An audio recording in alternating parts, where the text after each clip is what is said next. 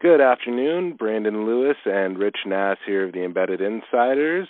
Uh, welcome to Monday. Um, this is my second time leading the discussion. Uh, last time when we were talking to Stan Schneider of RTI, I somehow uh, disappointed both Rich and Stan within the first five seconds. So I'm going to see if I can avoid that this time. see if you um, learn from your mistakes. right. Um, but one of the things that we want to talk about today is uh, IT OT convergence again in the IoT, um, and what some of the big guns on the back end, uh, back end being the cloud, are doing to push into uh, the OT connectivity sphere. And to discuss that, we brought on Bill Podrowski, who is the VP of Business Development at Ayla. How you doing, Bill? I'm doing great. Nice to be there here with you guys. Sure. Thanks for joining us. Uh, so there was a significant announcement uh, that came out of your company the other day uh, in regards to AWS Greengrass. So Ayla Networks is obviously separate separate from Amazon and AWS. Um, but what AWS Greengrass does is it really looks to push uh, some connectivity and control closer to the edge. Can you elaborate on that a little bit for me, Bill? Yeah, sure. So, you know, Greengrass, from our perspective, you know, they're basically taking a lot of the functions that they have today as part of their infrastructure as a service, services that Ayla consumes, and putting it in a software container and uh, then dropping that into a device or gateway. And it will most likely, because of the size of the footprint, uh, be put into gateways uh, that really focus more on industrial manufacturing so that some of the uh, computing can be done on the edge and AWS and their partners like Ayla can can monetize that. Um, but that's that's the thinking from at least how we understand Greengrass that it's going to you know push some of the compute out to the edge uh, while still leveraging what can be pushed to the cloud. And there's a variety of reasons for that.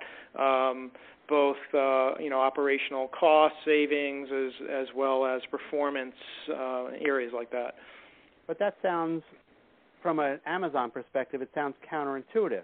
Why would they want to push the um, anything down to the edge? Because they make their money when people come up to the cloud. Yeah, and it's it's a it's a really interesting question. Um, and you know, Amazon, as we all know, is looking to areas to continue to monetize. So what they see in the at least how we understand it, what they see in the edge is that it really hasn't been to date uh, necessarily manage that well. You know, you can point to companies like Cisco and others that have their fog offerings, and I think where Amazon is is feeling that they can play is helping uh, extend those capabilities to the edge and monetize that, and really push out what Amazon has to the edge. So they they think there's an opportunity for them to monetize this, uh, you know, through their ecosystem of partners. And we should assume that you agree with that, right? You know, we we do agree with that. I, it it remains to be seen. I mean, obviously, we are um, a very close AWS partner. You know, um, but there is uh, certainly anticipation. I mean, one of the reasons why they're partnering with companies like Ayla is because we have capabilities that can add value to what Greengrass is doing uh, on the edge, and specifically for us, it's you know capabilities around provisioning, discovery, uh, device management, and areas like that. So, yeah, certainly uh, it it is a vehicle uh, for you know their partners like Ayla to monetize it as well. So, Bill, is Greengrass actually just going to be uh, deploying a reduced amount of functionality that you would get out of AWS IoT on the gateway? So you're not going to be doing, you know, getting all of the security maybe or all of the um, device management functionality that you would get out of AWS IoT as a cloud platform, but a reduced uh, set of that so that you can do a lot of the intelligence at the edge without having to send things back to the cloud. Yeah, and, they, and they're thinking that uh, exactly uh, they they can uh, put enough of the AWS functionality on the edge so that the computing resources can can be done done there. And again uh, there'll be a certain let's say percentage that will be done on the edge that are important to that specific customer and meets their needs of you know privacy security and things like that.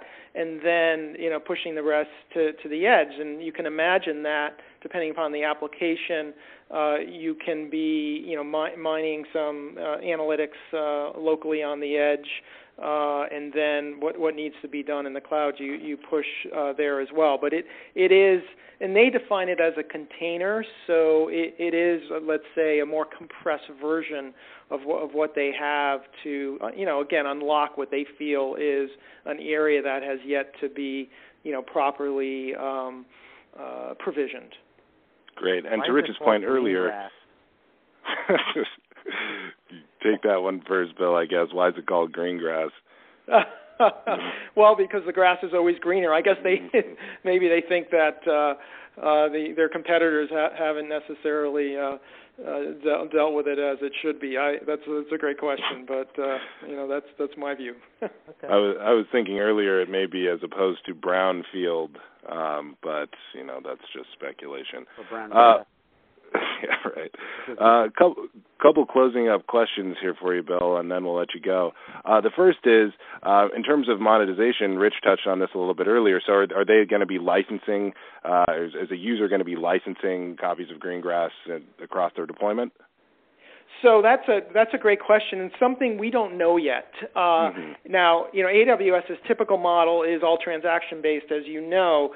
So, you know, our our thinking is that they'll try to use their same model uh, on on the edge, uh, but that that's uncertain because it really depends on where they feel uh, the you know the the value is there to, to be to be monetized and what the expectation is. Um, but my view would be they'll try to use a similar transaction-based model if they they can use it uh, on the edge because it just fits with their overall strategy. Great. That's a lot of eggs to put in that basket with that much uncertainty.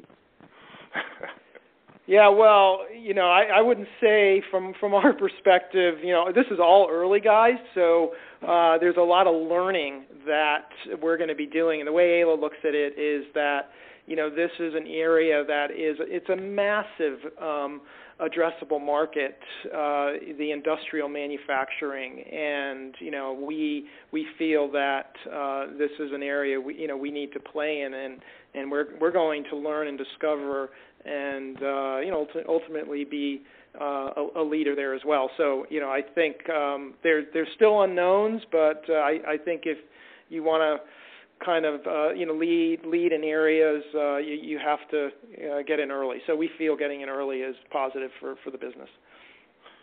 Great. One last question for you, Bill. Um, and I don't want to pigeonhole you at all uh, in this regard, but we've, we've you've mentioned industrial specifically twice, and, and typically when I think of Ayla, I think of you doing a lot of connectivity um, and device management in the commercial or consumer space. Um, have you done any updates to your technology to address the broad base industrial you know, automation manufacturing market, or you, is this early days, like you said, and you're just uh, seeing where things will take you?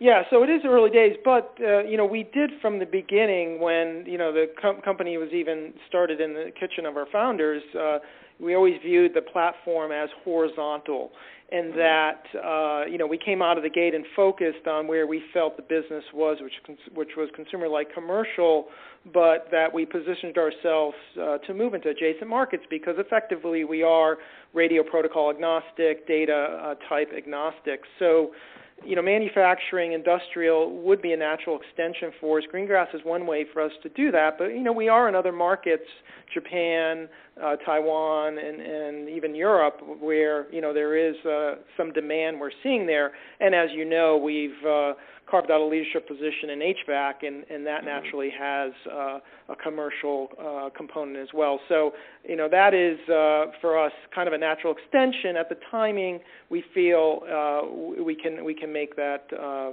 transition or, or or that effort. Fair enough. Well, um, exciting times ahead. Uh, I want to thank Bill Podrowski, who's the VP of Business Development at Ayla, and always thank you to Rich for joining in and giving your unique perspective on things. My pleasure. Um, uh, so that was Bill Podrowski. I'm Brandon Lewis, and Rich Nass, my partner in crime. Uh, let's see if the grass is greener on the other side of this. Thanks, guys. Okay, thank you. Okay, bye bye. Okay, bye.